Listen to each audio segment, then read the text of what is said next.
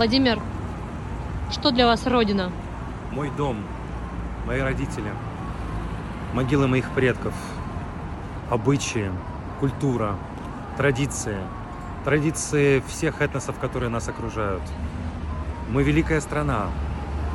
А, Мне все интересно. Для меня Родина это место, которое... Место силы. О, во как! Хорошо, хорошо сказано. Место, которое меня воспитало, дало мне жизнь, которому я безмерно благодарен. благодарен.